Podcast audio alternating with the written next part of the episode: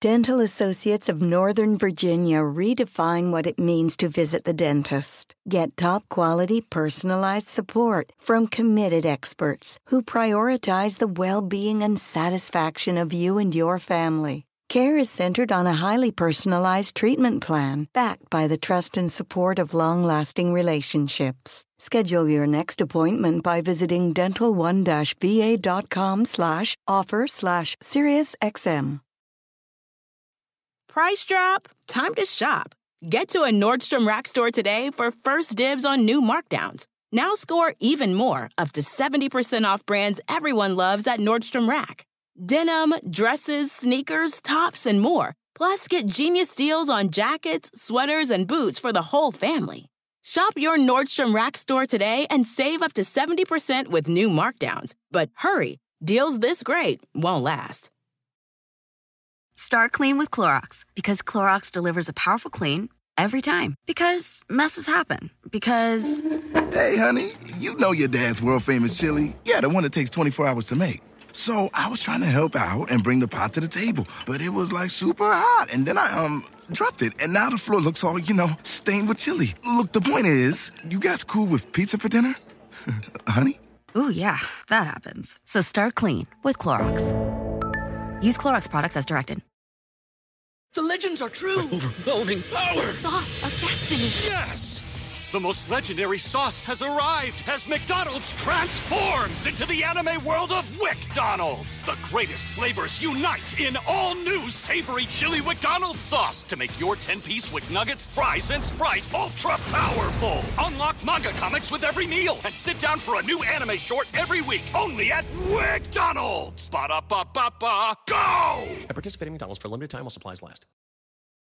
Luxury is meant to be livable. Discover the new leather collection at Ashley with premium quality leather sofas, recliners, and more, all built to last. No matter how many spills, scuffs, or pet related mishaps come its way, the leather collection at Ashley is made with the durability you need for the whole family. Shop the new leather collection at Ashley and find chairs starting at $499.99 and sofas at $599.99. Ashley, for the love of home. Fads come and go, and nowhere more than in the world of weight loss. That's why Noom's weight management programs are made to last. Noom uses science and personalization to help you manage your weight for the long term. Their psychology based approach helps you build better habits and behaviors that are easier to maintain. The best part? You decide how Noom fits into your life, not the other way around. Sign up for your trial today at Noom.com. That's N O O M dot com to sign up for your trial today. Before we get started with this episode of Bench with Bubba, I wanted to talk to you guys about the MLB Roto Baller Challenge, hosted by our friends at Fantrax on Fantrax.com. Fantrax is the most customizable free fantasy baseball platform in the industry, and that's why we're hosting over our 2022 Roto Baller Challenge over on Fantrax. If you want the greatest fantasy experiments, sign up for a free Roto Baller Challenge team today by going to rotoballer.com backslash challenge. All leagues are free to join, and you get to compete against Rotoballer writers and readers for a shot at $500 cash grand prize. All new Fo- Fantrax users get entered into a free giveaway to win a signed official MLB Wander Franco jersey. If you want to get entered to win a Wander Franco jersey and you're new to Fantrax, go to fantrax.com backslash Bubba and sign up for your free Fantrax account today. Once you have your Fantrax account, go to rotoballer.com backslash challenge to join the challenge league, but go to fantrax.com backslash Bubba to create your Fantrax account. Be entered to win a Wander Franco autographed jersey. But for now, welcome to Benched with Bubba.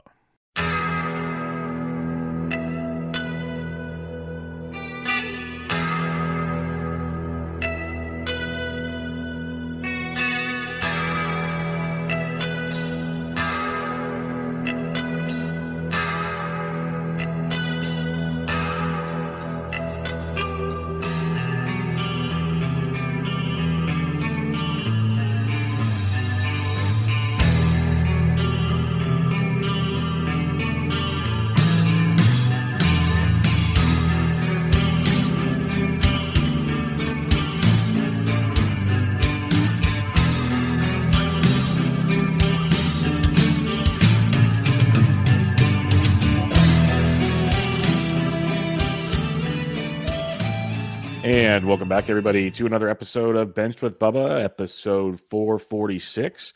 Returning guest to the show, good friend of the show. Uh, it's been a little while, though, unfortunately, but we are uh, ramping up still because every day is another day of waiting for baseball season to begin. But uh, we're going to chat up some fantasy baseball here, some DC talk, some OC talk, some super talk, all the NFBC talk.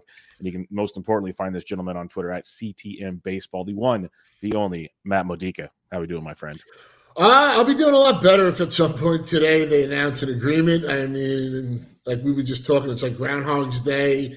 You get all excited. I mean, last night when they announced that they didn't have a deal, I mean, I was just furious. I cleaned out my garage, got my golf stuff ready. You know, it's time for young Rory to get back in action and hack up some courses out here in Jersey.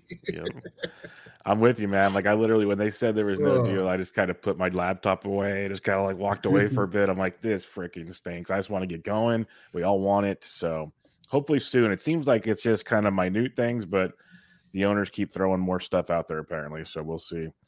We'll see what happens. It's always follow the money, as they say. Follow the money. yeah, I think they're they're close enough, though. I mean, I think they are too. It's just a couple little things that I think eventually, eventually, some cooler heads have to prevail. and one last thing, I mean, like I hear people saying that there's fake deadlines. There really is a deadline because you know, the calendar is going to work against them at some point. Like, I don't see how it's anytime before April 15th. And I'll go to Vegas, as I just tweeted out, and draft as scheduled. If it's, you know, 162, April 15th, opening day, no seven inning doubleheaders, though. I think that's trash. Yeah. I don't want any part of that.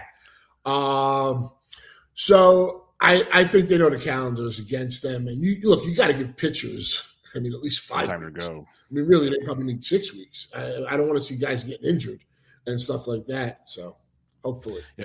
Yeah, we're seeing more and more videos of guys throwing on the side. I think they learned something at least from the 2020 season mm-hmm. of how to kind of prep. But yeah, I'm with you still. Some of these guys don't have the accessibility to be ready.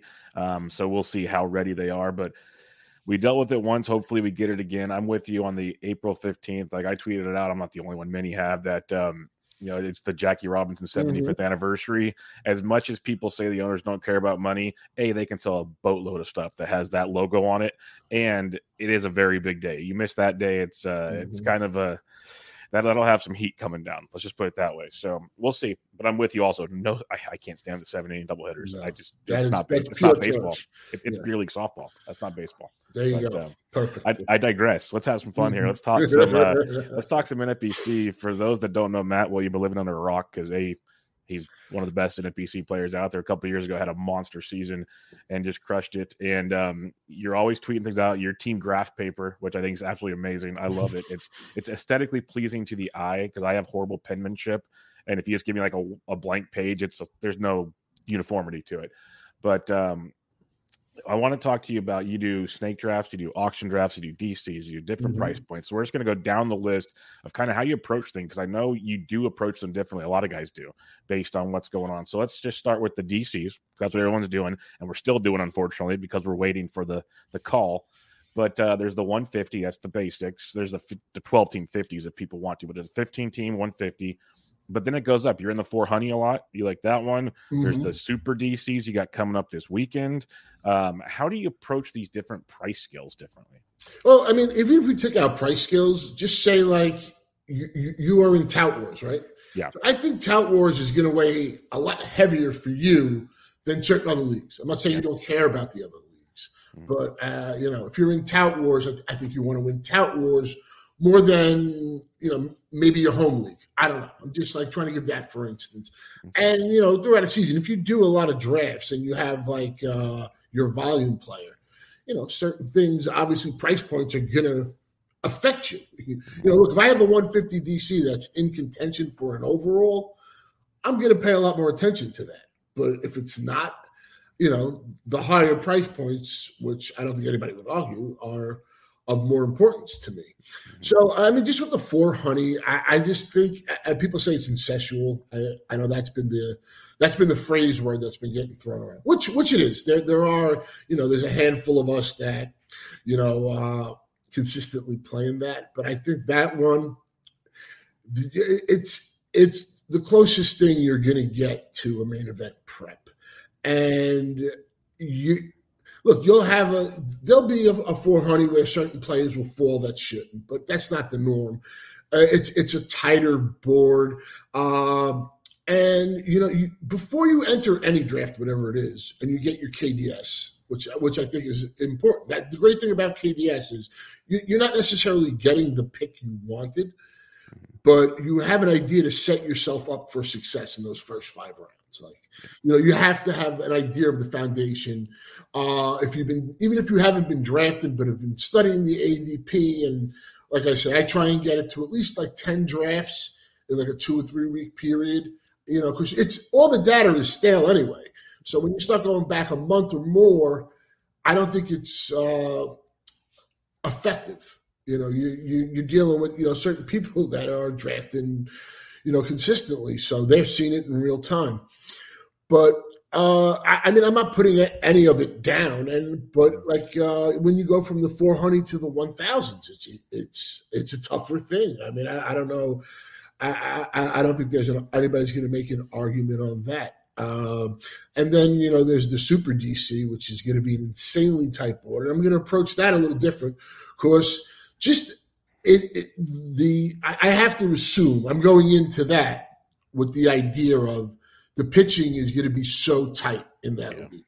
Kind of a main event style where it gets pushed yeah. up. And especially the thing with the draft champions, you know, the hardest part of that right now is we don't know the majority of the closing situations. We're speculating on, you know, hopefully educated assumptions. You know, we're saying this guy's got the skills, he should get it versus the guy that doesn't.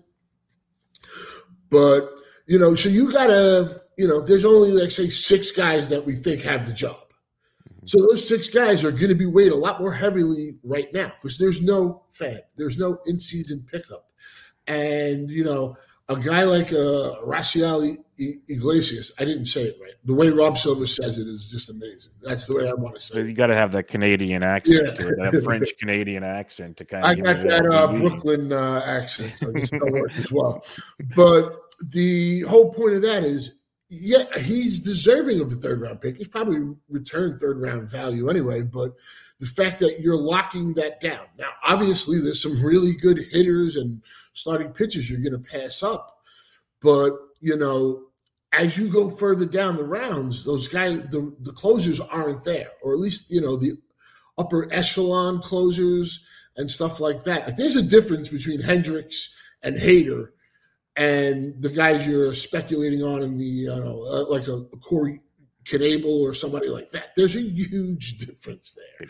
Uh, so all saves aren't created equal, but also too. I mean, what I've found for me, and I'm somebody that's always really like to build on pitching, but this year, after like the top three for me, I'm willing to, you know, maybe grab one in the third or the fourth and then pound it more in that like you know six to ten range. That's guys I like, or the end of the fifth.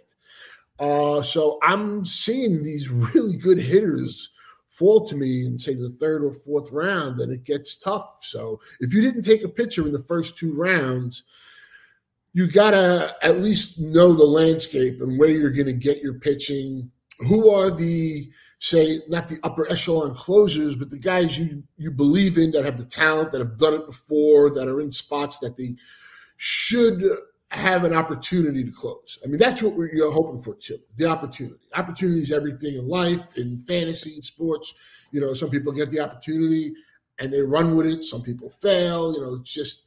But so I've been more, I would say, hitting early because I just think there's just some crazy values. Now, obviously, if I get, um, if I, I'm, I'm definitely not opposed to taking a Cole or a Burnes, and I mean Wheeler for me is the clear cut number three, just for uh, the strides he's made. I don't know if I'm running on a little too long, so no, I'm taking notes. I got tons of questions for you, so we're good. If you want to jump in, and uh, so yeah, I mean that's just the things that I've noticed and because I, I, don't think there's a lot of separation, you know, from certain tiers after after the high end guys.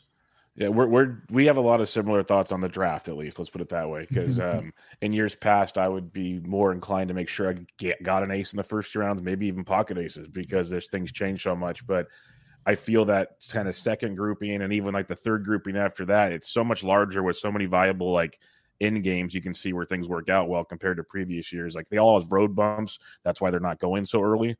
But there's a lot more feasibility you can see with things kind of panning out where I'm I am going a lot more hitter heavy this year for sure. Get those steals where you can because that dries up so quick. Where starting pitching you can kind of navigate.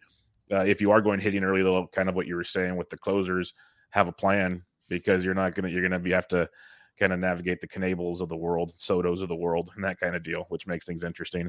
But going back to what you said about KDS, I love the term straight butter, as you guys say. Um, it's it's because that's what I've been doing all season. And I heard you say it. I think it was on Rob's show or uh, no, it was MLB Moving Average um, with Big John Stud, and um, I thought it was perfect because the way the first round opens up these days, it is kind of like okay, you got the big elite stolen base guys early, you got this middle area where you can probably go starting pitching. Then you got these kind of outfielders that are good, but they're not obviously the top of the board. It's just it's a weird dynamic. Um, so are you still just going straight butter everywhere, or are you mixing it up? How you doing that? I've been uh, basically just I leave it straight butter for the fact that early on I was getting like ten to fifteen consistently, uh, and then I was getting pretty much like one to five for like two or three of them. But I've gotten some seven, eight, so it hasn't been where I'm just getting one side of the board.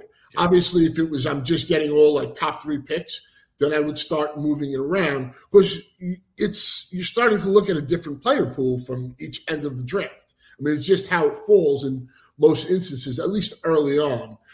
And so, I mean, for me, I I think you have to ask like questions. Like I think an honest question in the in the last 1,000 uh, DC that I'm in. I think we're still in the 22nd round or whatever.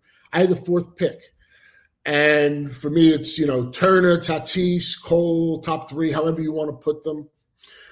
And uh, I don't think Burnes is far out from there. I mean, just look what the guy's done. Look what he did in 167 innings last year. He struck out 234 batters. Uh, you know, I may be off, you know, one or two here or there, but it wasn't really a big difference from what uh, what Gerrit Cole can deliver. So in, in that one, I, I went Burnes at four. What my mindset was, but see, I had a plan. Uh, mm-hmm. Burnes, I, I he to me is one of the supreme aces. I think that's you know, Captain Obvious. Everybody's on that. He's he's a consensus top two pitcher.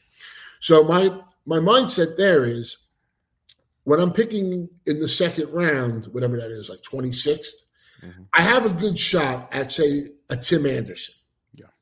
So I'm looking at is it better to start with Bo Bichette and the best available pitcher there?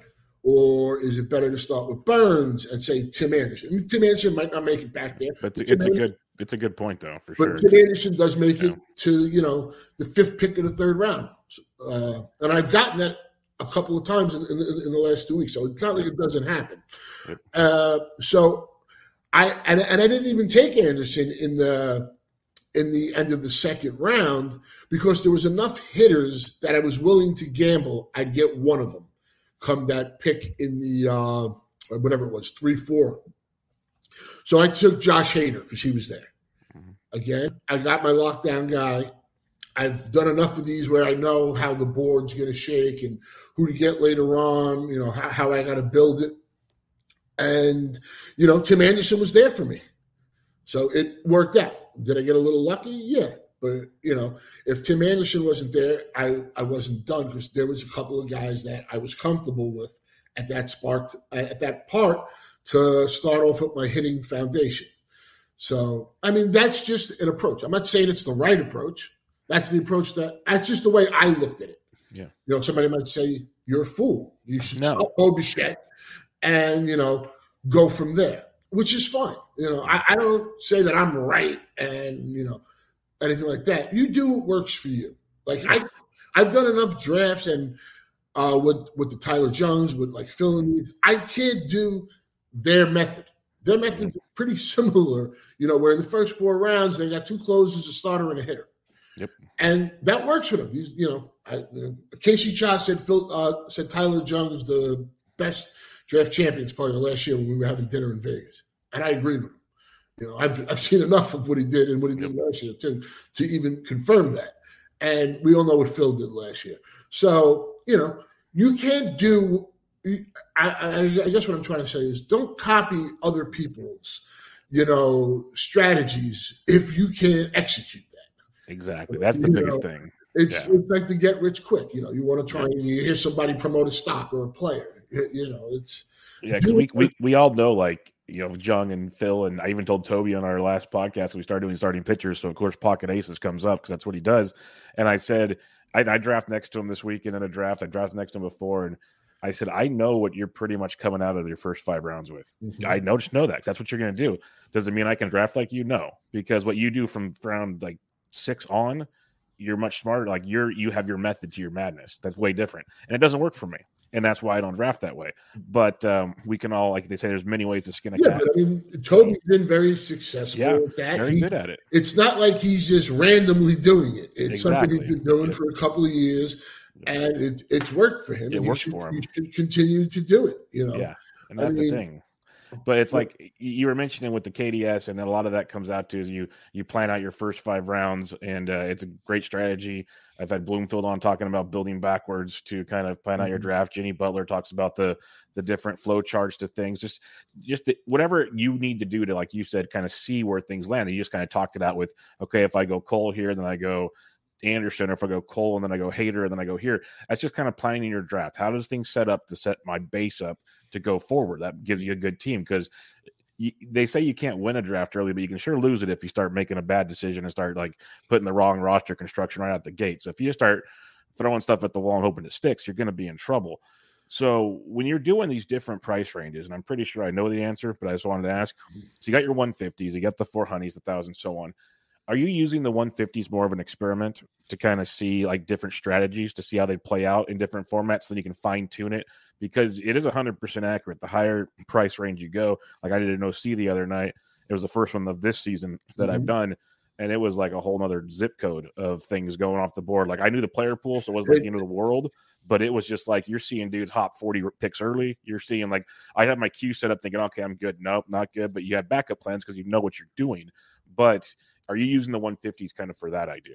Uh, I did. I signed up for my first 150 the other night. Uh, I was excited. I thought we were getting a deal, and uh, I, I, I know the super's coming up, so I wanted to, you know, I I, I, I don't want to stop now, like right before the super, like take Yeah. a week off. I want to continue to be into that, and it just fell in. I got the number one pick in the 150, and I wound up going five. Uh, was it four straight hitters? No, no, five straight hitters and two pitchers, I believe.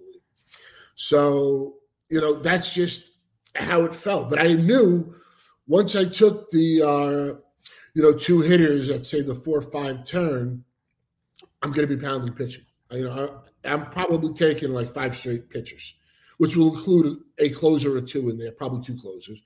So, I mean, that's a mindset you have to be willing to, to, you know, do and actually execute it because there's going to be hitters you're going to like there, but you got to get that pitching. Like you've sacrificed some higher end guys, so now you got to build on volume.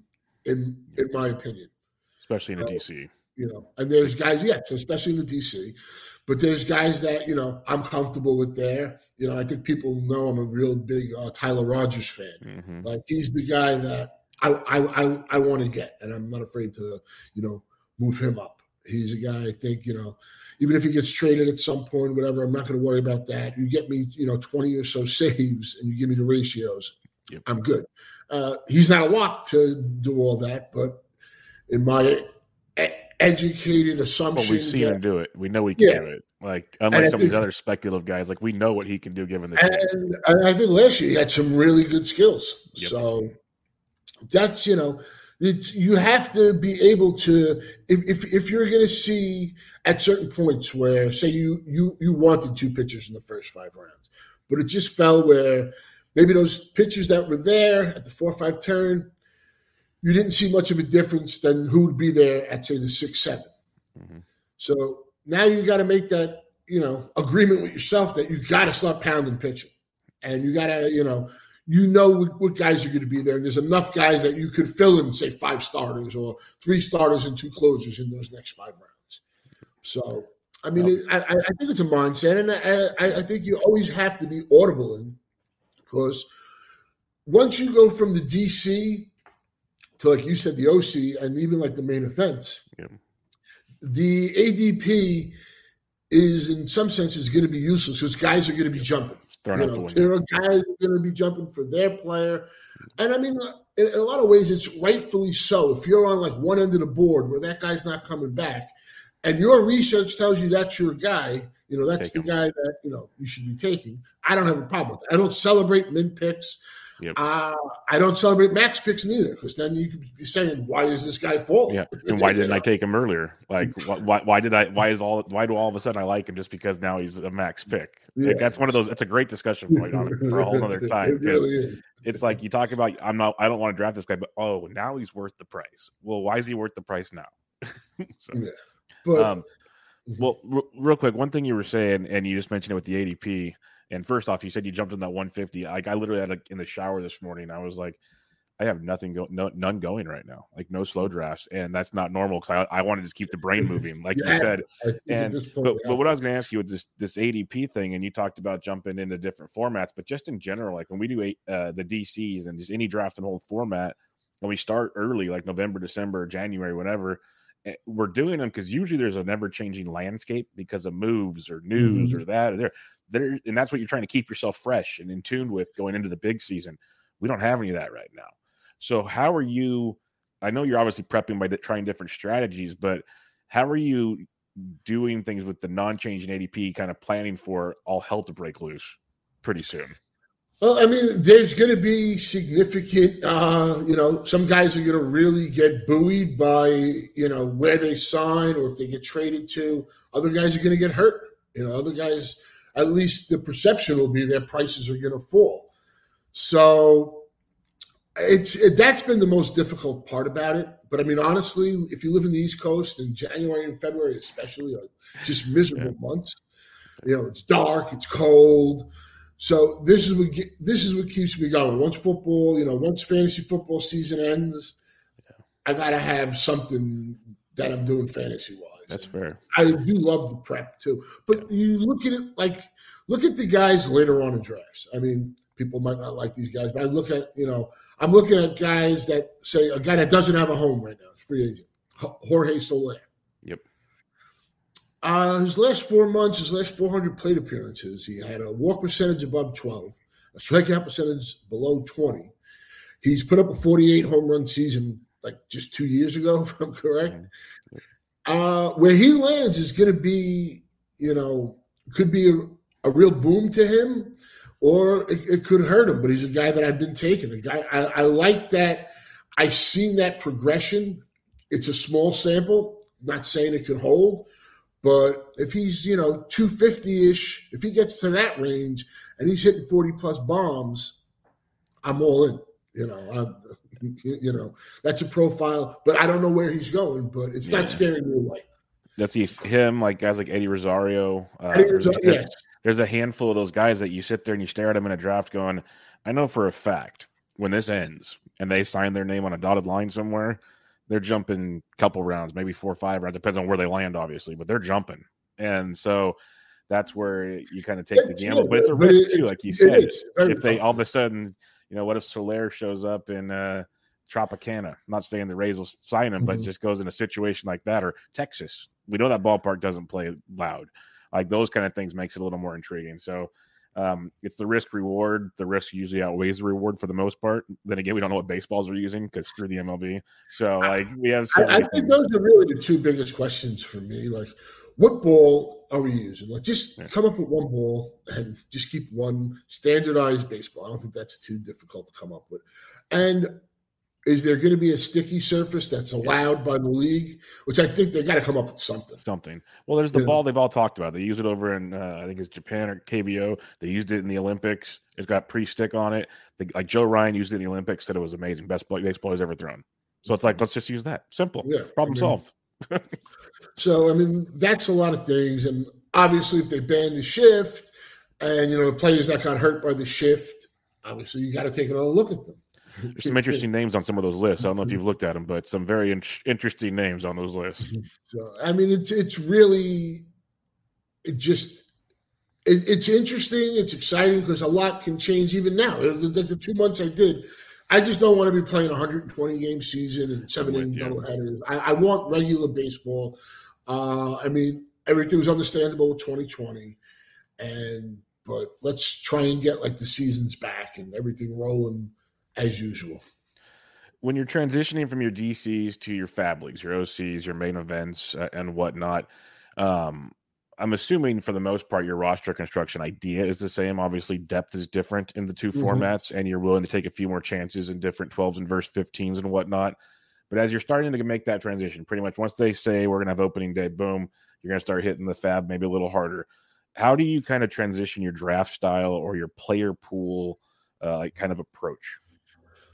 Um, let me see how I can answer this and make it sound like make it sound sensible. It's, it's not easy. I know, yeah, but it's, it's just like I know you do so many of them. So you're it, wiping it, out that you know. depth factor where you know you don't need to be too deep with every like you know in, in, a draft champion you want to be three or four deep. So you know those guys that you're taking at the corners and the middles, you know, I I, I think maybe the pitching becomes more flexible, but I, I think it's identifying the core guys you'd like to build with, seeing where you can get them, and having to maybe move them up a, little, opposed to the ADP that's now. And how are you going to build? I, I, I, I think the critical part is those rounds ten to twenty. You know, maybe the guy that's going in round seventeen in draft champions is going in the fifteenth round or the end of the fourteenth round.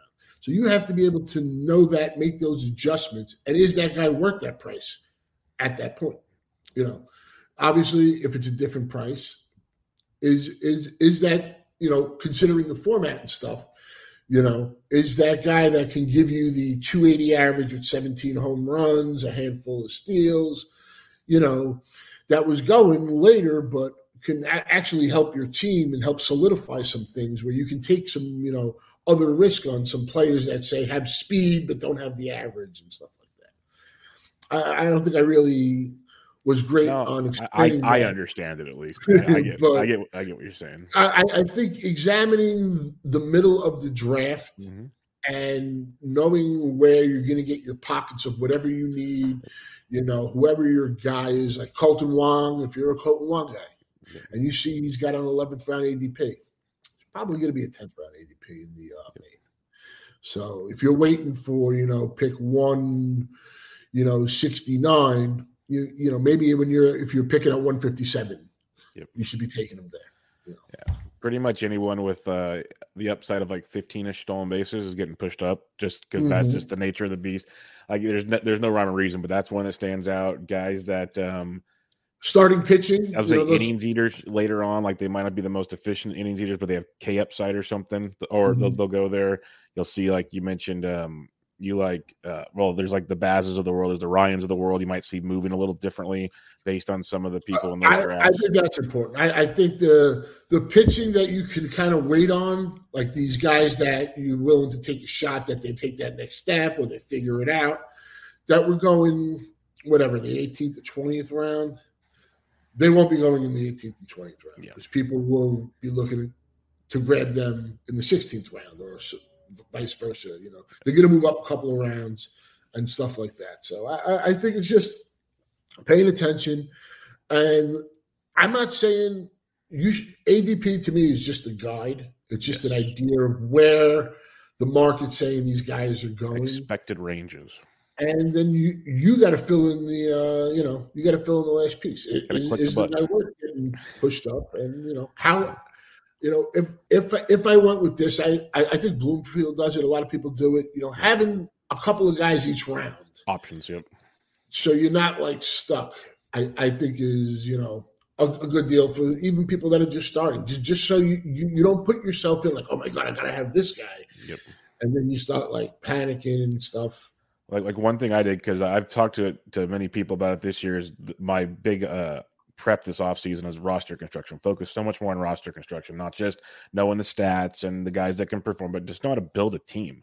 And um, so like when I do drafts now, I have my the, the draft board and I have a, a healthy queue, and then I always have my roster board up on the other page. So like you can see when someone quote unquote snipes you or whatever.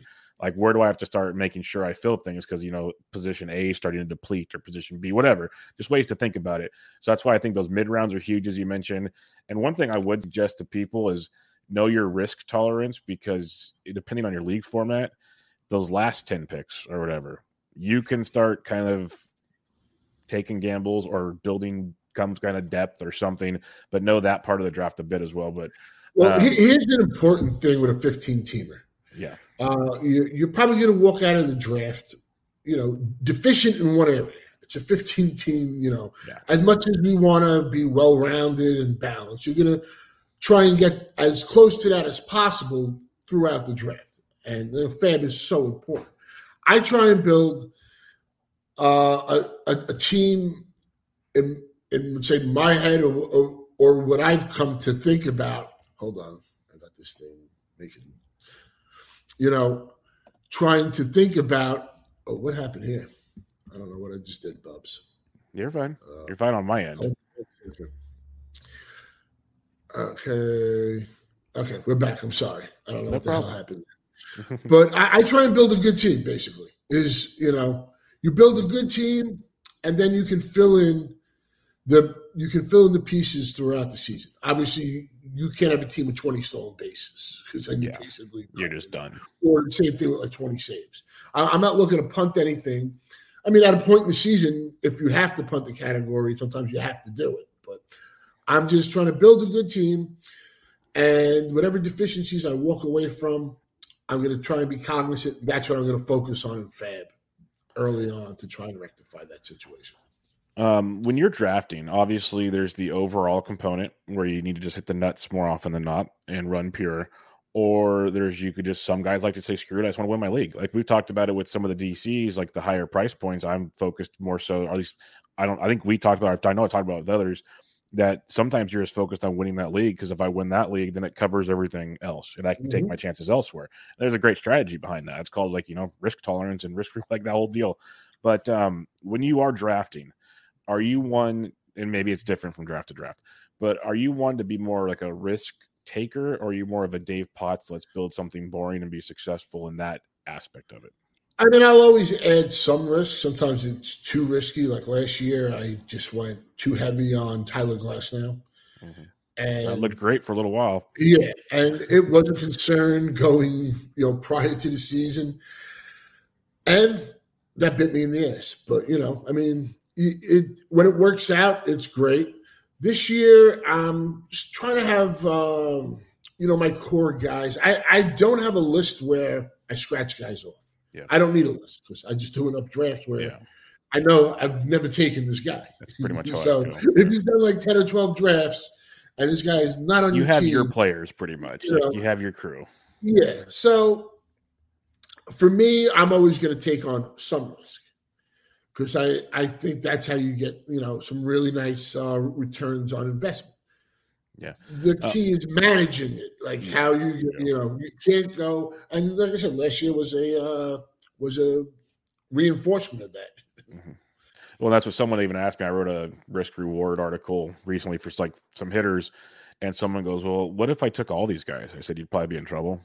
And they said, "Why?" I said, "They're risky for a reason. Like it's like playing the lotto. If you're going to draft seven risky guys, you have to hit on all seven. That's asking a lot.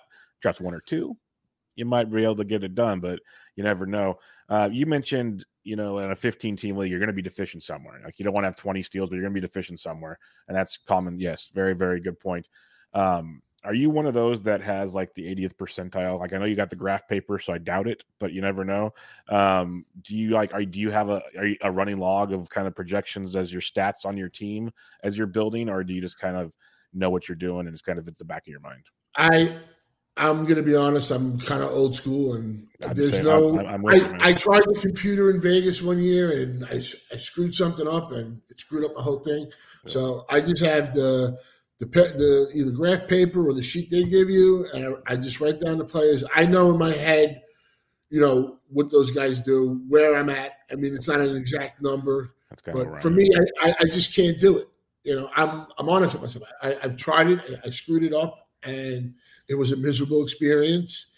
So you know, m- maybe it's just from having the background of working on a trading floor and doing you know crazy numbers in my head and stuff like that, trading large volumes of stock.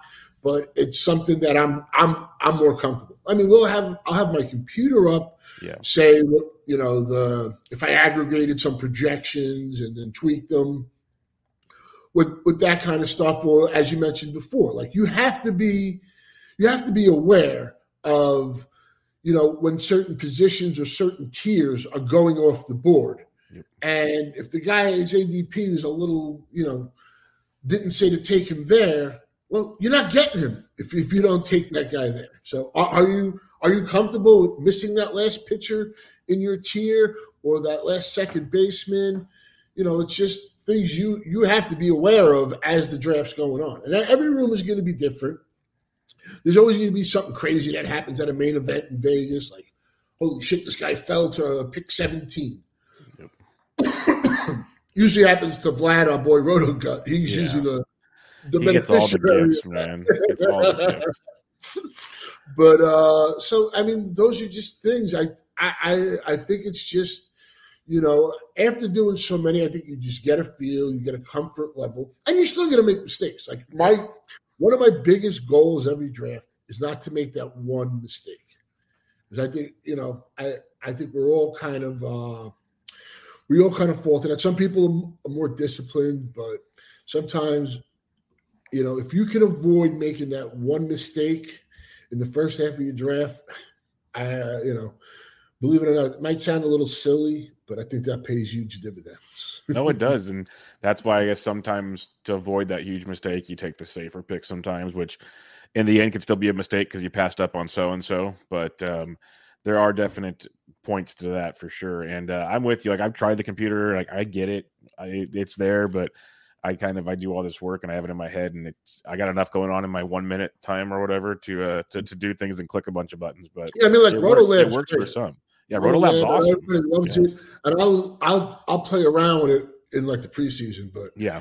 The slow draft, I- drafts I can do it. The fast drafts it's a little different. yeah, I, I I just can't, and you know maybe that's a you know an error on on my end. I'd say, I'd but- say you're doing just fine. But Yeah. um, when you mentioned like uh, aggregate projections and whatnot, which projections do you prefer? Do you like, or which ones do you put together? What's your uh, focus on looking at those? Uh, I mean, the Bat X I like. Uh, I, I I think most people are big on that for hitting. Uh, I think what Rudy does with Steamer, you know, is really good. So I like to put that in there as well. Uh, and I even put Todd Zola's Mastersball in there as well. Because a lot of people in the NFBC subscribe to Todd and you know, and it, it just balances it out. Uh, if I was just looking at straight projections and I wasn't aggregating anything, it'd be like you know the Bat X and like the Steamer projections, or just use Rudy's uh, how he tweaks the playing time, like the at bats and the innings pitched. But I think you just you know you have to be kind. You have to have an idea of the player and with with the an honest assessment. Like honestly, you, you can look at some of these uh, projections. You're like, wow, this guy, this guy looks great. But in reality, what's the chances he's going to hit that? I mean, is it an eighty percent chance he hits that? A fifty percent chance he hits that? So I, I, I think just being truthful with yourself. I mean, everybody wants to look at the up end projection, you know, or, or the guy's upside. But you know, sometimes you know those guys like Nolan Arenado, and I'm not a big uh, Nolan Arenado guy. I like him a lot more, say in the draft champions. But knowing you're getting that 30 home runs, 100 RBIs, and you know, there's something about that that that's you know, especially in that format, that really helps you.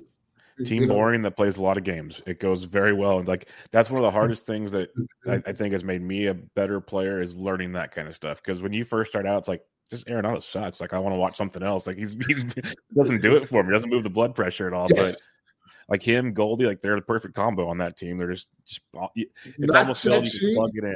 But, Yeah. you know, at the end of the day, they they a they, they give you what you need. Yep.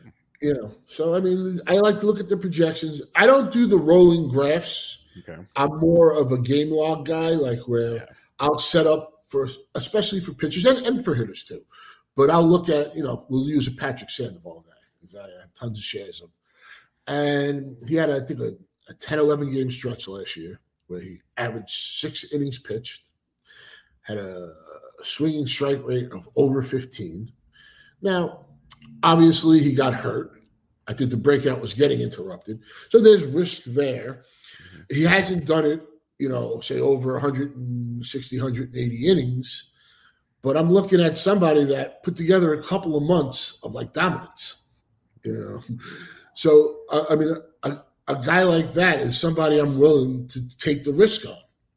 You know, you have to. That's a profile that I like. you know, the walks need to improve a little, but he's still young. He's still figuring it out, and uh, you know, that's what I'm looking at. Or like I mentioned, the Jorge Soler thing. Or you look at on a per plate on a per plate basis, an AJ Pollock. Now you can't bank AJ Pollock for more than 400 at bats or whatever. You know, in in a season.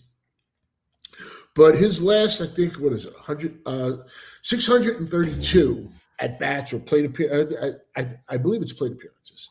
He has 37 homers, like 110 runs batted in or something like that, and a 290 batting average. It's pretty darn good. So on, on, a per plate, and then if you're adding in the DH, which could maybe help him, but I'm not going to say he's going to do that. But if he yeah. does 22, 7, 280, the 14th round. I think that's pretty damn good. Yep. What's the possibility of some upside? Yeah, I'm with you. Like there's a bunch of guys like that. I'm that's the other thing is you kind of have to yes, guys are going to be injury prone, but it's like in that sample size, is it good enough that you can the replacement values there? And it's tough in an FBC because there's no IL spots. So I get that that makes things tricky. Are you going to hold them and, and play the game? But um, guys like Pollock, and then there's other guys which I don't want to take risks, but Pollock is a great name to kind of think about yes, he might only play 400 games, but what if he runs hot? Because that's 2020 season when they had the DH, he played, I think, like 53 games of the 60. Mm-hmm. So it's a lot better than 120 of 162. And you start throwing that kind of factors in there. Maybe they can baby him because, like him and Justin Turner should get a lot of love, maybe Muncy, but they'll rotate it around to keep him fresh. So now, what if he plays 140 instead of 120, mm-hmm. like you said? So it starts to give you that next yeah. and, and I don't really go to that. That to me is like the bonus. Yes. Yeah. Exactly. Yeah. I'm just saying, in your head, if you like, if you if you're deciding between two players at a certain point, you, you can kind of use a deciding factor of well, this next step could be tremendous type situation. You mentioned FAAB a few times. You know, we got RotoGut. We can just go look, look at Vlad's mm-hmm. paper mm-hmm. and figure all that which out. I, which I highly recommend. Yeah, it's the go-to standard. Like I subscribe to like HQs and all those different ones, but Vlad's the one I looked at for FAAB. I'll just that's pretty much the only one. I'll peruse some others just in case I miss something, but if it's not on Vlad's paper, I'm probably not going to matter. But um, how do you approach your your FAAB process? I know we've kind of talked about it in the past, but how, how do you approach things? Uh, I mean, I'll I'll be aggressive on certain guys early because if, if I think they can really be difference makers for say the next five months, and I can have them on my squad. But in general, uh, I know I know like last year I started off so bad. At one point I thought it was going to be a total disaster, and thank God it wasn't. But it definitely wasn't my best year. But uh, it, it, it depends on your team too. When you when you need to, you know, when people when you when you got to fill in the at bats and and and and the innings pitch, you you have to be aggressive sometimes. Uh, I think one of the things that Phil does so well is his you know, willingness to cut guys.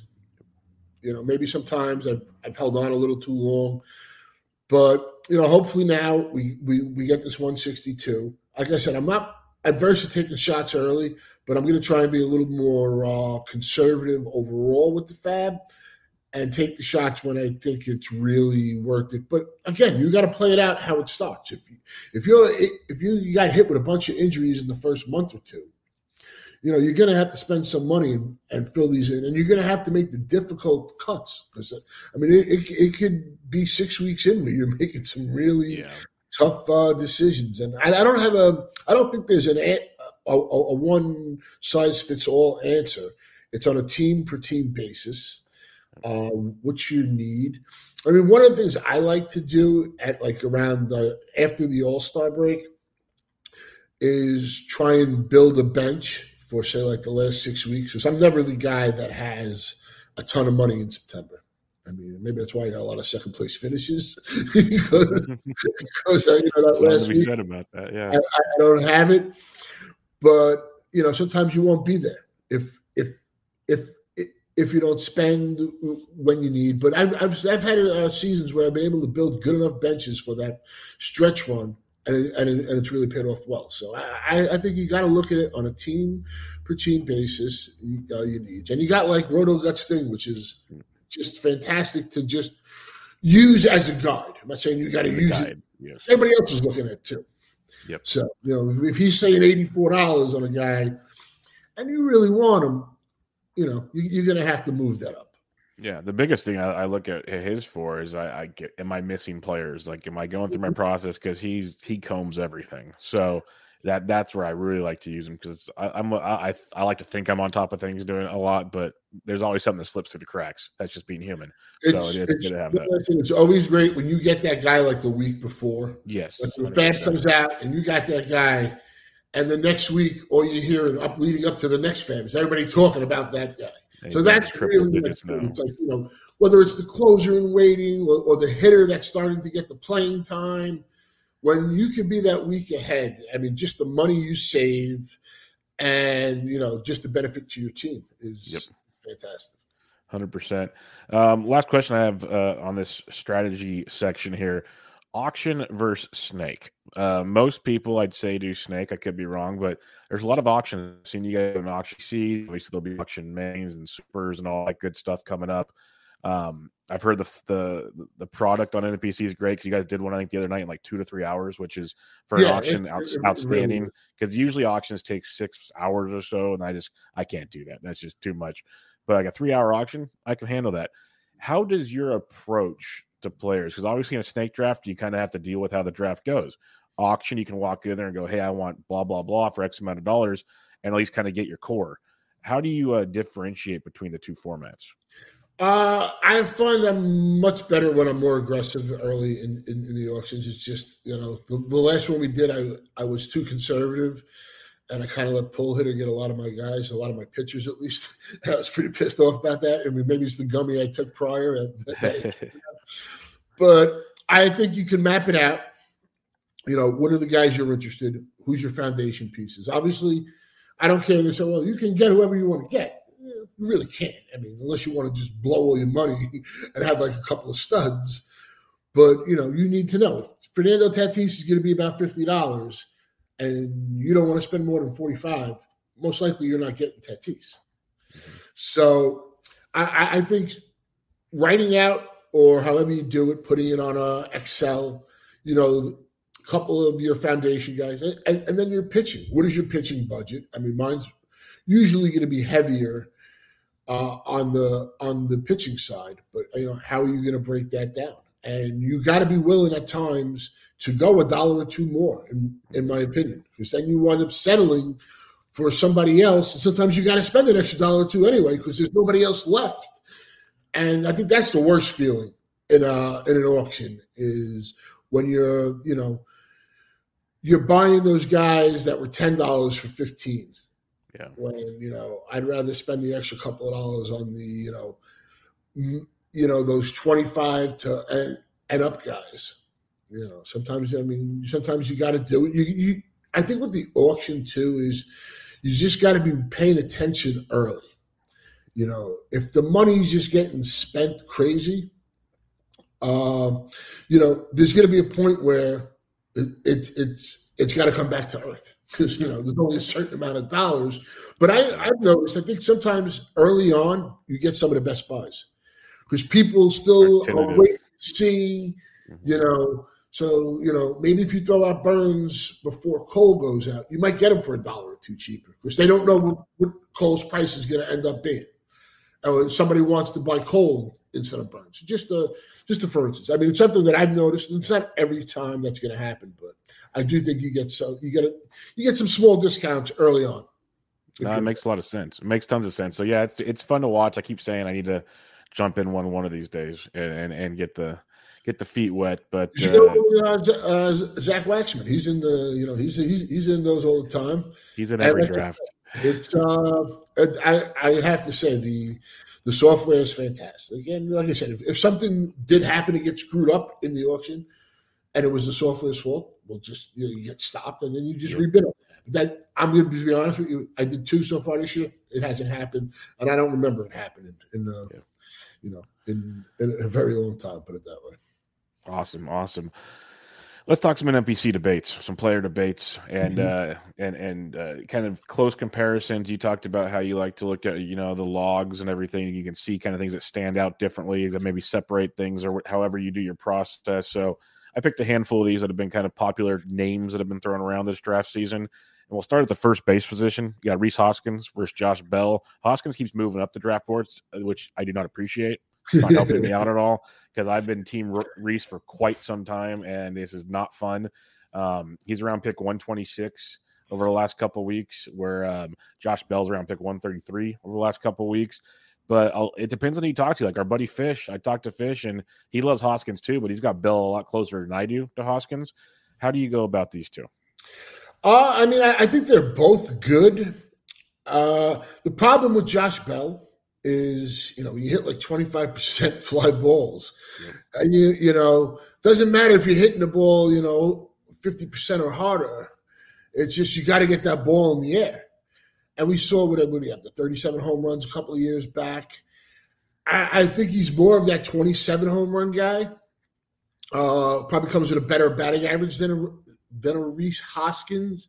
I think Hoskins has the uh, greater home run potential. I love if if he's going to be batting second behind Jean Segura and in front of uh, Bryce Harper with Realmuto behind him. Mm-hmm that's a pretty nice place to live. And we saw last year how he started off slow, if I remember correctly, and then he was like a house of fire, and then he got injured. Yep. So, you know, I don't think you're getting a, a really good batting average with him, but I, I just think the all the other stuff is is going to be there as far as you know the the homers, the RBIs, the runs, like that whole, you know, you're getting that three pack there. So for me, it's really close. I think it's more what you're comfortable with here. I think if you rather have that uh, 260ish to maybe 270 average, you go you go in Josh Bell's direction. Uh, if you're willing to, you know, chase maybe 40 home runs, you're going to go Rhys Hoskins. I kind of, I kind of maybe would like CJ Cron here, you know, because it's a good area for first base. in Colorado. I mean, you got half your home games there. Uh, you know, your batting average is going to get, you know, it's going to get an uptick just playing in that park. He's got the power. You know, he's another guy that, you know, he's got to stay healthy and stuff like that. But he's a 30 home run guy. Mm-hmm. And when you can get the 280 average, I think that's a that's a hell of a thing. I mean, 280 and 30 home runs is a very valuable thing in fantasy. 100%. Yeah, I got zero problems with Cron, that's for sure and um, it's a great spot for first base. And it goes back to what we talked about a while ago: plan your draft out. If if you know you're willing to take one of these, there's like four or five of them kind of close by. If you're willing to, if you're willing to get one of those, you don't have to take the Freemans of the world and stuff early, and you can differentiate your roster real quick. And real quick, I know I didn't give like a definitive answer, you know, Rhys Hoskins versus Josh Bell, but I don't have a really definitive. There, that's why. That's why it's a fun debate because they're like, yeah like one of the things I remember when I first got on the air or I first started writing, they're like, "Well, you, you have to." I'm like, "No, no I don't. I mean, why? Why would I? Why would I do that? If if if if I think they're kind of similar, or if I'm looking for certain attributes, you know, on, on different teams, you know, so I, I don't think you have to have a clear cut uh, opinion on something where you can no. say for this team, this makes more sense, and this team, it makes more sense. And that's totally that back to roster construction and everything else. It makes total sense. I guess um, I wrote an art. I, I, write ADP debates a lot, where I kind of pick a side, but then at the same time, I wrote an article about this area of first base. I wrote up five of them, and I basically said this is why they're all good in this range. Like pick who you want, type deal. So you don't have to, like you said, say take this one guy. It all depends on what you're doing. Uh, let's hit the second base now, mm-hmm. where we have a couple fun ones depending on if you're a believer or not. We have Jazz Chisholm, who uh, is very polarizing. You're either all in or you're all out on Jazzy Jazz. He's going around pick 70, 73. And you got Jorge Polanco going like three or four picks after him, give or take. Polanco come off a monster, monster 2021 season uh, or 2021 season. You got uh, Jazz, who's got 2020 upside, but he strikes out or he swings and misses a ton. Let's put it that way. He's the new Javi Baez. So how do you go about these two? Uh, I mean, Polanco, I, I just think is a really good hitter, very good player. He's got the they both have uh, multiple eligibility, which is great. Uh, and I'm not looking at Polanco to repeat last year with like say 33 home runs, but I think he's a guy that can hit you 270 or better, hit you 20 plus homers, steal you double digit bases. You know, that's the key for Polanco with me. He's if he can get that 10 stolen bases again, it's not even the 30 home runs. He's just got to hit, you know, hits over 20 homers and gets you to the, the 10 stolen bases with a 270-ish average or more. Uh, that's a hell of a play with multiple eligibility. So I'm always probably going to lean Polanco over Jazz, but I'm not averse to Jazz. Uh, he's on a couple of my teams where it, it made sense and it works. I think the key number for Jazz is 27%. If he strikes out 27% of the time, Jazz is going to be useful. Look, he's not going to be uh, a big average guy. I don't think that's going to be part of his game. I don't think he has to be. I mean, you just don't want to bet 220. If he's batting in the 240s and he's hitting 20 homers and stealing 25 bases, that's that's very doable. I mean, looks like the league average, 244. So, I mean, for Jazz, he's going to play every day. He needs to, you know, he, he needs to be at that 27% range. You look at the first two months, like I, I think it was Mike Kirkland, we were going back and forth. And he was like, well, that one month where he had like 19%, it was August, it was a small sample. I'm like, yeah, but the first two months, he was like 43% and 37% or something. So you can't say that doesn't matter. And that matters. I, and obviously 19% is the outlier. But I'm not saying, you know, he's got to be around that 27% range. If he's around that 27% range, he's going to get, he has the playing time. Miami traded Zach Gallen for him. He's a core piece of their team. And, you know, he's, I, I, I think as long as he's healthy, he's going to put up those, those, you know, the home run stolen bases, what, what, what you are drafting him for. So for certain teams, he makes sense for me. He's not a guy that I got to have, though. Yeah, and that's the thing with him is have your batting average kind of taken care of because it is risky with him, as you mentioned. But like, I'm not as concerned because everyone's like, "Oh, he strikes out too much." I'm like, yeah, he does, but so does a lot of players these days. That's just kind of the new wave of baseball. So you kind of have to adapt a little more, where we can't just start looking at these guys that don't strike out. Um, now, if he goes crazy, like you said, back to 35 percent or something, we're in trouble. That's simple. Mm-hmm. But he's mm-hmm. also like post pick 100 with a guy that could legit go 25 25 and there's not many of those yeah so i'm with you on that and it, yeah maybe this people think is a little crazy but i i'm really not going to draft javi baez this year but i would put jazz on my team I well the, the, thing is i last year i was pounding the baez the last couple years but now his price is higher where uh, mm-hmm. and and the new ballpark and there's just certain i don't believe change to i look i've, I've yeah. never been uh, I'm not really a fan of that profile, as many people aren't. But he's the outlier. He consistently. I was wrong last year. Yep. I was 100 percent wrong last year. He put up the numbers, and he, you know, he did it again. I just, I, I, think it gets even harder when you got to change the leagues. We've seen players better than him change leagues and struggle that first year. Tricky. He so, got paid. Like we see Harper did it for crying out loud. Like it's it's tough to get that new, your feet wet in the new place, especially you haven't even got to see your team yet, basically, because we're still sitting here doing all this fun fun dance. So we'll see how that goes. Uh, let's head to shortstop. Uh, Xander Bogaerts, round pick 48. Lindor, round pick 54. You got Bogaerts, who's know as consistent as they come, just doesn't run a mm-hmm. ton, mm-hmm. so it's kind of a deterrent for some people. You got Lindor, who used to be like a perennial first round pick, maybe early second. Horrible first season. Again, you just mentioned new place, changing division. There we go but uh, people are hoping for a bounce back, and you get them at a kind of a discount this year if you believe it. Yeah, I mean it. It's easy to say Xander's the safe pick here. You want to, you know, you want to get that 25 homers or more, a, a, a floor of 280 or better. You know, he can be a 300 hitter, and you know maybe you know a handful of steals or a little more. That's the that's the easy winner here.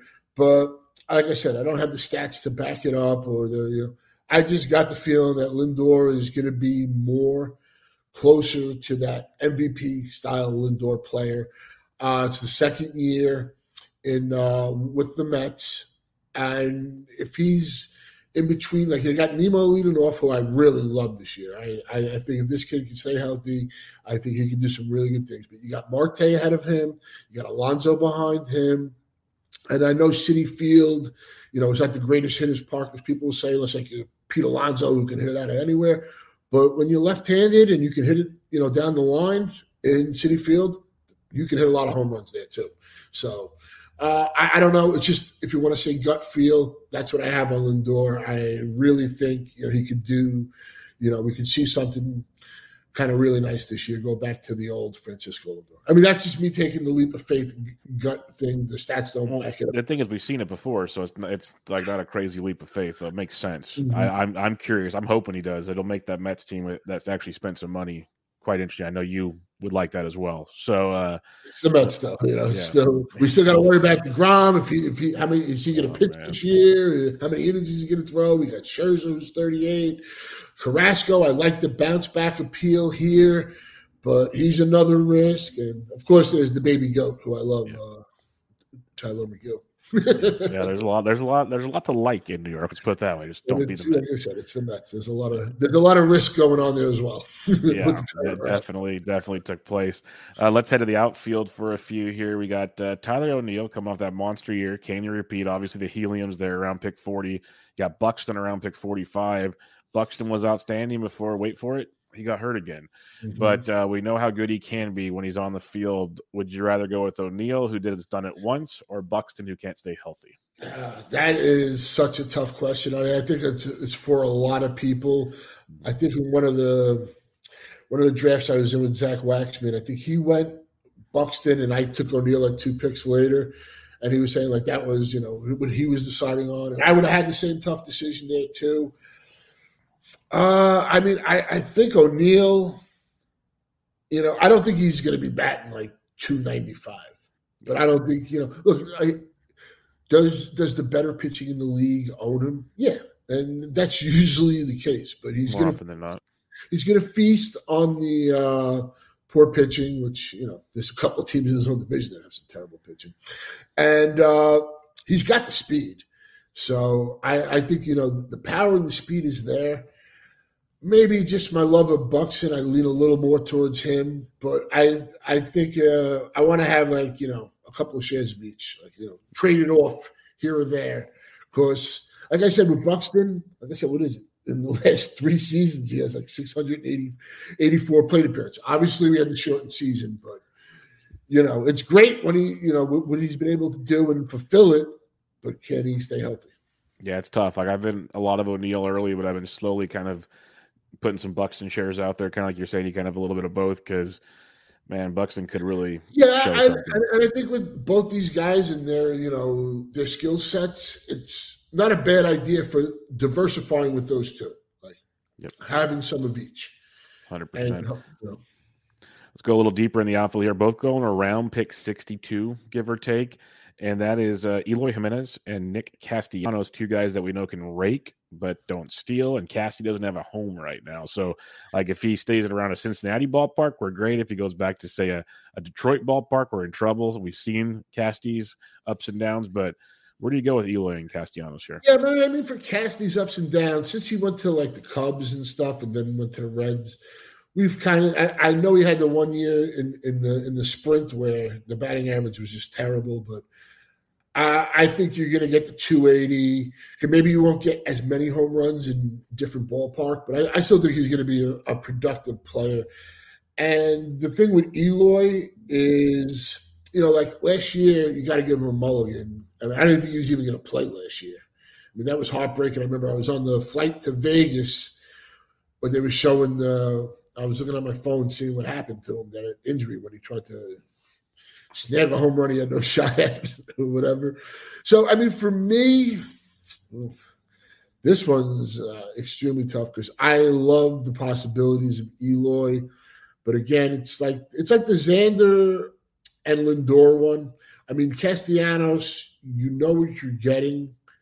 Uh, I, I think the floor with Castellano, you want to go there. The ceiling with uh, with Eloy because I, I just think that lineup is just going to be so good. I, I think the White Sox are above Very and beyond good. anybody in that in that division. Um, you know, maybe like a Bieber's back at 100 percent, like he says, but I don't think the pitching is where the White Sox really fear much pitching in that in their in, the, in their own division. And I, I looked at Eloy going into last year, I'll say, it was kind of like Mike Trout without stolen bases. And like Mike Trout don't have stolen bases, where, you know, Eloy could be a 280 plus hitter and hit you to 40 home runs. So it's it's a tough one.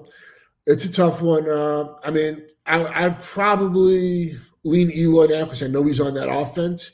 But it's another range where if certain pitchers are there, I'm going to take the pitcher too. Yeah. I mean, I, I, there are a couple of guys I like there, so I, have been real cognizant on that. So maybe I thought I'd have more Eloy and Casty, and and, and I do have some shares of each. But if if certain pitchers are there in, in that fifth round, I'm also going to go that direction. And that's a great point because I think that's why I have basically neither of these two because I'm usually going hitter mm-hmm. early and I'm grabbing a pitcher there. That's just the way it breaks out sometimes. It's never about when we talk player shares at the end of the year or something or in the draft season. It's it's not that I didn't like these guys. It's just when you're building your team, there's only so many times you can you know do. Well, I mean, things. also too, like say you took in the fourth round, you took a Pete Alonso. It's not as easy to take an Eloy or a Casty. You know, one you probably need you probably need another pitcher and now you're taking another guy with no with no speed in the first five rounds. So I'm just giving a first a Paul Goldschmidt. if, if, if you went that route, and some people won't take the first baseman early, but I'm just trying to give examples of how you have to look at it. Uh, let's go to the mound real quick. You mentioned you have Wheeler as your clear three. Uh, right now, Wheeler is around pick 23. A pick behind him is Brandon Woodruff. What separates the two so much for you? I think it's maybe just the innings and stuff, and you know the, the jump. We've seen Wheeler make. You know, we've we've seen the strikeouts come, and the innings. I think is the separator here. I feel more comfortable with. I think Woodruff's a hell of a pitcher, and I, would be fine with him. And I think you'll see Wheeler at the end of the first round in the mains. I, I, I, think he's the guy. He's the pitcher that will be in there. I mean, Buehler's got a lot of love. There are people. I mean, I'm I'm a little nervous on on, on Buehler this year. I'm not going to lie. So I really don't have any Bueller. But I, I think Wheeler's the guy that cements himself at, at, at, at, the end of the first for the mains. But I don't think you, you know, if you, if you ended up with Brandon Woodruff and you didn't get Zach Wheeler and you wanted that starting pitcher, yeah. I have no problem with it. Uh, the, for me, the separator is you know, the innings. I mean, Zach Wheeler's become like that, you know, that Iron Man guy over the last couple of seasons. And, he's he's uh, definitely proven that. That's for sure. So makes sense. A uh, few more pictures here. Joe Musgrove, Max Fried going both around pick 70, give or take. Uh, Fried had that amazing second half of the season. Musgrove had a better first half than second half. Still good, but kind of some struggles in the second half. I've been Team Fried the whole time, and I'm t- I keep telling myself maybe I'm missing something here. Where do you stand on these two? Uh, Max motherfucking Fried. yeah. uh, look, I mean, I, I think he's a really good pitcher.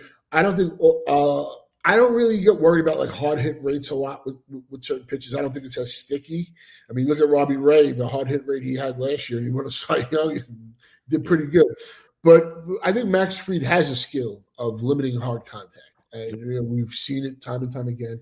And I think you know he's about 38 and 13 in his last 69 starts. Pretty good.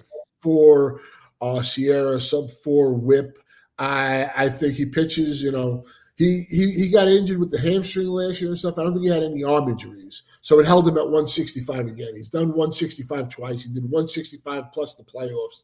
Uh, to me, he's a 180 guy this year you know, and I, I, think just on the volume, he gets you to 180 strikeouts or so. And if there's any uptick in strikeouts, he can be closer to 200 by season's end. You know, so he throws 190 innings or 184 or something like that. I, am just a big Fried guy. Uh, I I like what he does. Uh, I mean, I, there's other pitchers I like that I think he has similar skill sets that he goes, you know, around the two later. So I end up with a lot of, of him. Musgrove's always been a guy I've loved and I've chased, and I've always had a lot of shares. I currently own zero Musgrove for the first time in years. It's not that I don't like him; I just like other pitchers uh, in that range. I'll take uh, Trevor Rogers over him every day, uh, you know. But I, I think in the second half he wasn't as dominant as the first half. Maybe that's me nitpicking. The you know the swing and strike rate went, went down a bit. You know he had that elite strikeout minus walk percentage in the first half. He didn't have it there. I, I just I'm not as sure with him. I don't think he's going to be bad, but there's just other pitchers there. Like I'm going to, like I said, I'll take a Trevor Rogers over him there. Or if there's a closer still on the board there that I think you know is pretty much has a solidified job, I'll I'll I'll take him. You know what I'm saying? I'll I'll go that route. Say. Yes, we have a lot of same thoughts on Musgrove. Then I, I just can't. I just I can't wrap my head around it. I don't like him. I just I, I don't take him. So yep. you know, I've, I've come to that realization that you know I'm not crossing him off on a list, but I really haven't been taking him. We're on the same page there for sure. Um, Alec, or one thing about Fried that I, you mentioned, I, I, agree with is the way he limits contact. I think people need to start realizing that some guys are just pitchers. He yeah. can pitch. Like it's not, they don't have to always be a frame thrower that spin rates all this and that and the other. Like some guys. Tom Glavine did pretty damn well for like twenty yeah. years. That was the comparison I made the other night, just because it was the Braves. I'm like, he resembles Tom Glavine just from the left side, painting, limiting damage, and now he's increasing his strikeouts because he's getting like more savvy with his pitch mix and stuff. Like, look, he's had the pedigree. And yep. it was his worst year. Was what he had, he had a 4.02 ERA or something like that. And, so, and the thing is with him, because he'll, he'll give up five balls, he'll have a couple rough outings. It's just way it'll happen. That's just the way the breaks go. But like more often than not, you'll be okay. Well, I mean, that's why I, I love the 162 game season. Yep. I want the six yeah. months because it usually works out in the end. You know, definitely. Everybody, even the top hitters, they're going to have a bad month or at least a bad two or three weeks. And mm-hmm. pitchers will have, you know, they'll lose a feel for their slider for like a couple of weeks or something. It just happens. You know, get, your arm gets tired so that's why the six months and the 162 is so important to me, especially if I'm going to put down some substantial capital on the league. I feel you. Uh, next up here, we have Alek Manoah versus Charlie Morton, the young buck that was just amazing at times last year versus the, the ageless wonder, Charlie Morton, with, and his broken leg, but he's just been a machine as well. Both going around pick 92 to 95, give or take.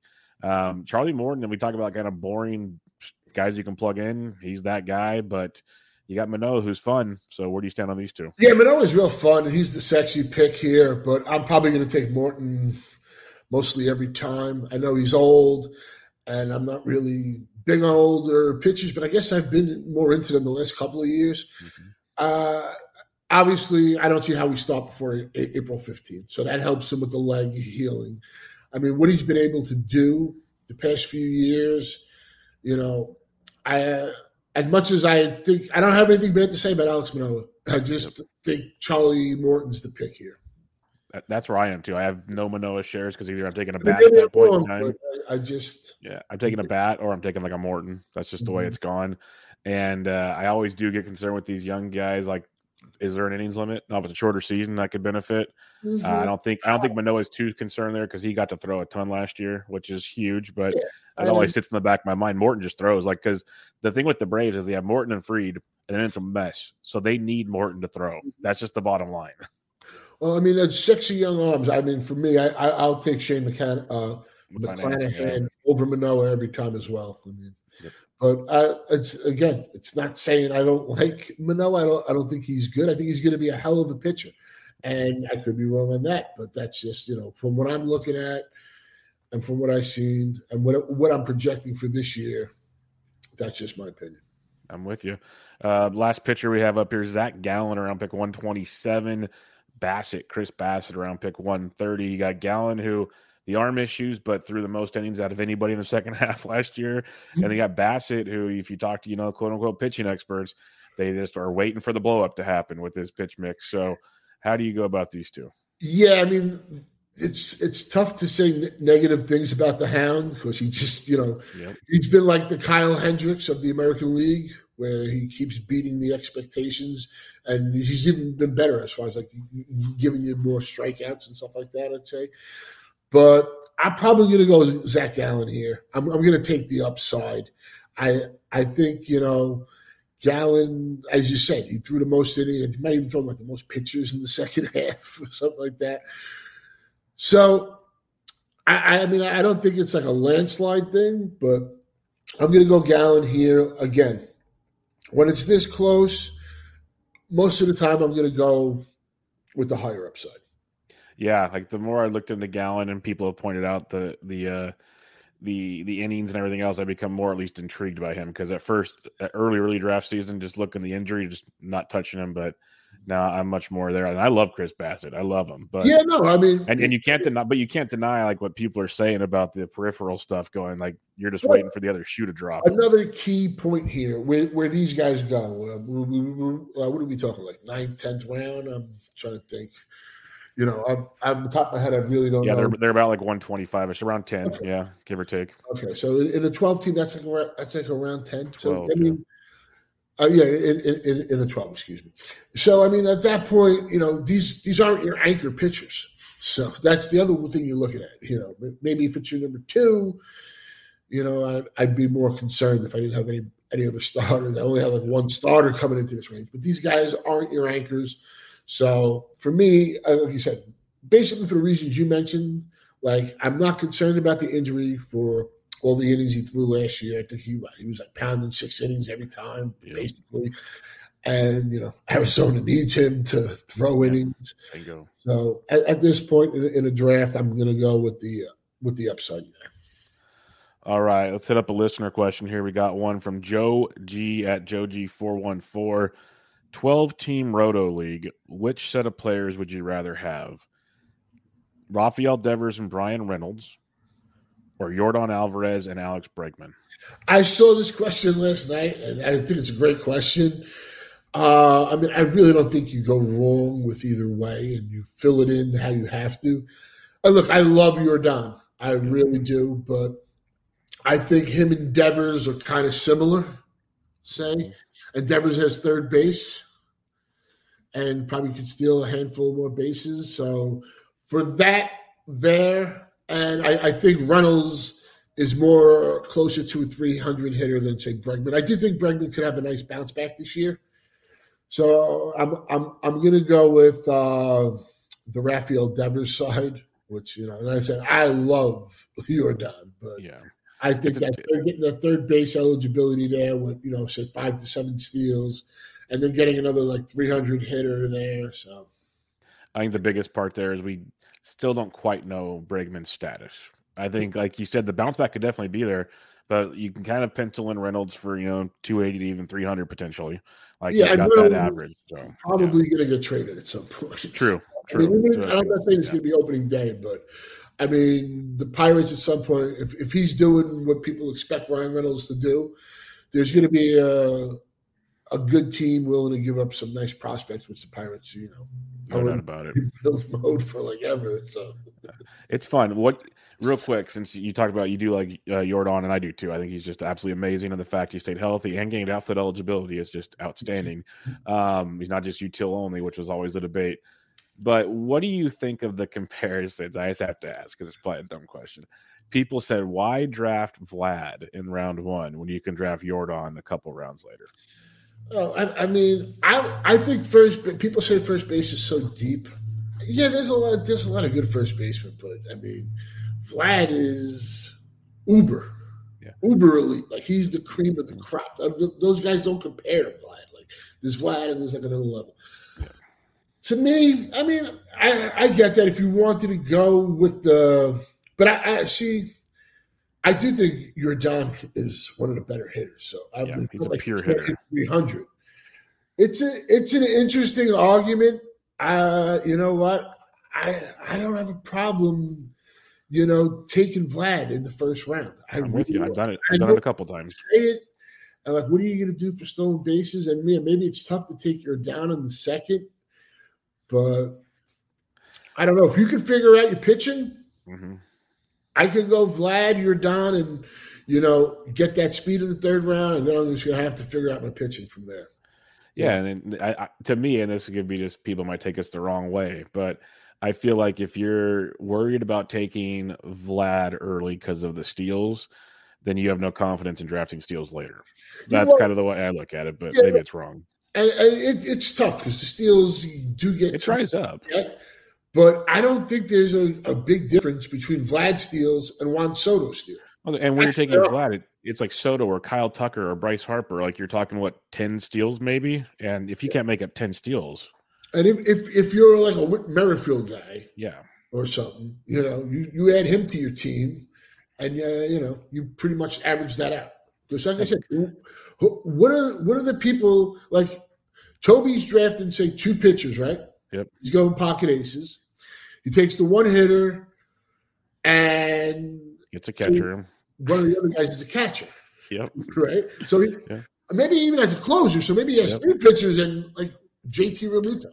Yep. So like, where's Toby getting his speed? You, you, Oh, yeah. you know what I'm saying if if you if you subscribe to that, and I, and I like I said again, Toby's been successful, so he's he's got a plan. It's not like you can't, you know, make it work. It's very doable. Um, maybe it's not as easy, you know, starting off with a, you know, a Tatis or a Bo Bichette. Obviously, you, you know, you're banking in those 20 stolen bases more or, or more and stuff like that. It does make it easier, but I mean, I I mean, like I said, I don't know. If, if I had to start three hitters this year, I'm not afraid to do that. This No. usually I, I would be terrified about that. I'm glad that you said that though, because I think there is ways to build your rosters around it. So that's why I laugh when I hear like you can't do this. I'm like, no, you can. You just but I do say that with a caveat. You have to be willing to commit to like just pounding pitching at some point for five rounds. Yeah, basically like round six or seven on, just go grab like your E rods and your I mean, Nate Eovaldis and all those In, guys. in the main, if I started three uh, pitchers, I mean, excuse me, three hitters, it's probably that fourth round that I'm going to have. Yeah, it's even earlier. Yeah, You know, get like to- try to get it. Well, Nola would be gone, but try to get like uh Well, like four of the next five rounds, so Yeah. pretty much going to be dedicated to, to uh, pitching. it's fun. That's the beauty of this game we play. I mean, that's the beauty of all these drafts. Is there's different ways to do it. There's not one set way, like you said earlier. old what happened last year. Yeah. You know, I think you got to look at every year a little different. I mean, look at you know what trends are starting to form and stuff like that. But you know, Yeah, it's good stuff. Um, on that note, we'll wrap it up, my friend. It is always a pleasure sitting and chatting with you. Uh, any final draft talk, strategy talk, anything before we hopefully get a, a settlement and a new CBA to get things going? I mean, draft strategy: do what works for you. It Bingo. sounds simple, you know, it sounds cliche, but it's really you. you there's you're you're not winning by trying to be somebody else or you know draft their players. I mean, maybe you get one or two of them, but you're to have to draft the fu- full roster. You know, this is baseball. You need 14 hitters, nine pitchers, and stuff. So, you know, do you? And I'm like I said, I'm gonna try and remain optimistic for one more day.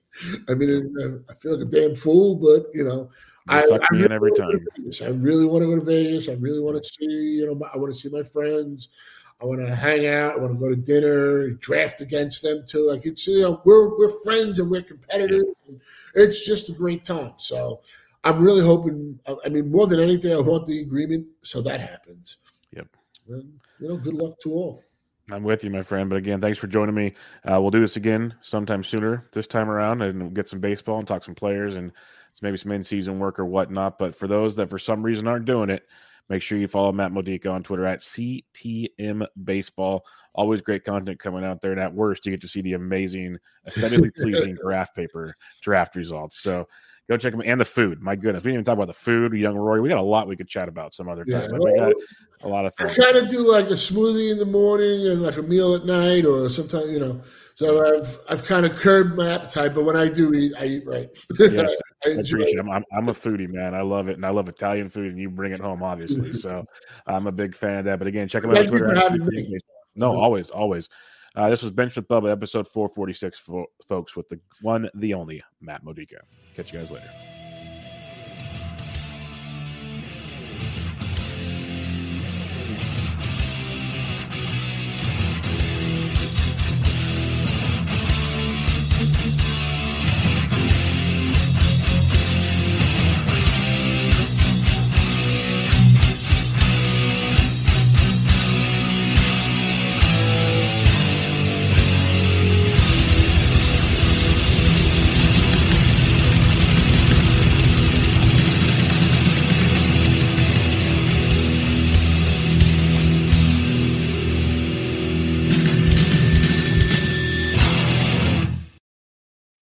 Life's better with a home policy from American Family Insurance because you'll feel protected no matter how the wind blows. All so you can keep enjoying the home of your dreams. And our expert agents can help you save up to 23% when you bundle home with auto. Insure carefully, dream fearlessly. American Family Insurance. Get a quote, find an agent at amfam.com. Products not available in every state. Visit amfam.com to learn how discounts may apply to you. American Family Mutual Insurance Company SI and its operating company 6000 American Parkway, Madison, Wisconsin. At Bet365, we don't do ordinary. We believe that every sport should be epic. Every goal, every game, every point, every play. From the moments that are legendary to the ones that fly under the radar. Whether it's a game-winning goal in the final seconds of overtime or a shot on the goal in the first period. Whatever the sport, whatever the moment. It's never ordinary at Bet365. 21 plus only. Must be present in Virginia. If you or someone you know has a gambling problem and wants help, call 1-800-GAMBLER. Terms and conditions apply. Everybody in your crew identifies as either Big Mac Burger, McNuggets, or McCrispy Sandwich. But you're the filet fish Sandwich all day. That crispy fish, that savory tartar sauce, that melty cheese, that pillowy bun. Yeah, you get it. Every time. And if you love the Filet-O-Fish, right now you can catch two of the classics you love for just $6. Limited time only. Price and participation may vary. Cannot be combined with any other offer. Single item at regular price. Ba da ba ba ba. Luxury is meant to be livable. Discover the new leather collection at Ashley with premium quality leather sofas, recliners, and more, all built to last. No matter how many spills, scuffs, or pet related mishaps come its way, the leather collection at Ashley is made with the durability you need for the whole family. Shop the new leather collection at Ashley and find chairs starting at $499.99 and sofas at $599.99. Ashley, for the love of home. Hey parents, Greenlight is here to take one big thing off your to-do list, teaching your kids about money. With a Greenlight debit card and money app of their own, kids and teens learn to earn, save, and invest. You can send money instantly, set flexible controls, and get real-time notifications of your kids' money activity. Set up chores and put allowance on autopilot to reward them for their hard work. Then learn about the world of money together. Get one month free when you sign up at greenlight.com slash podcast.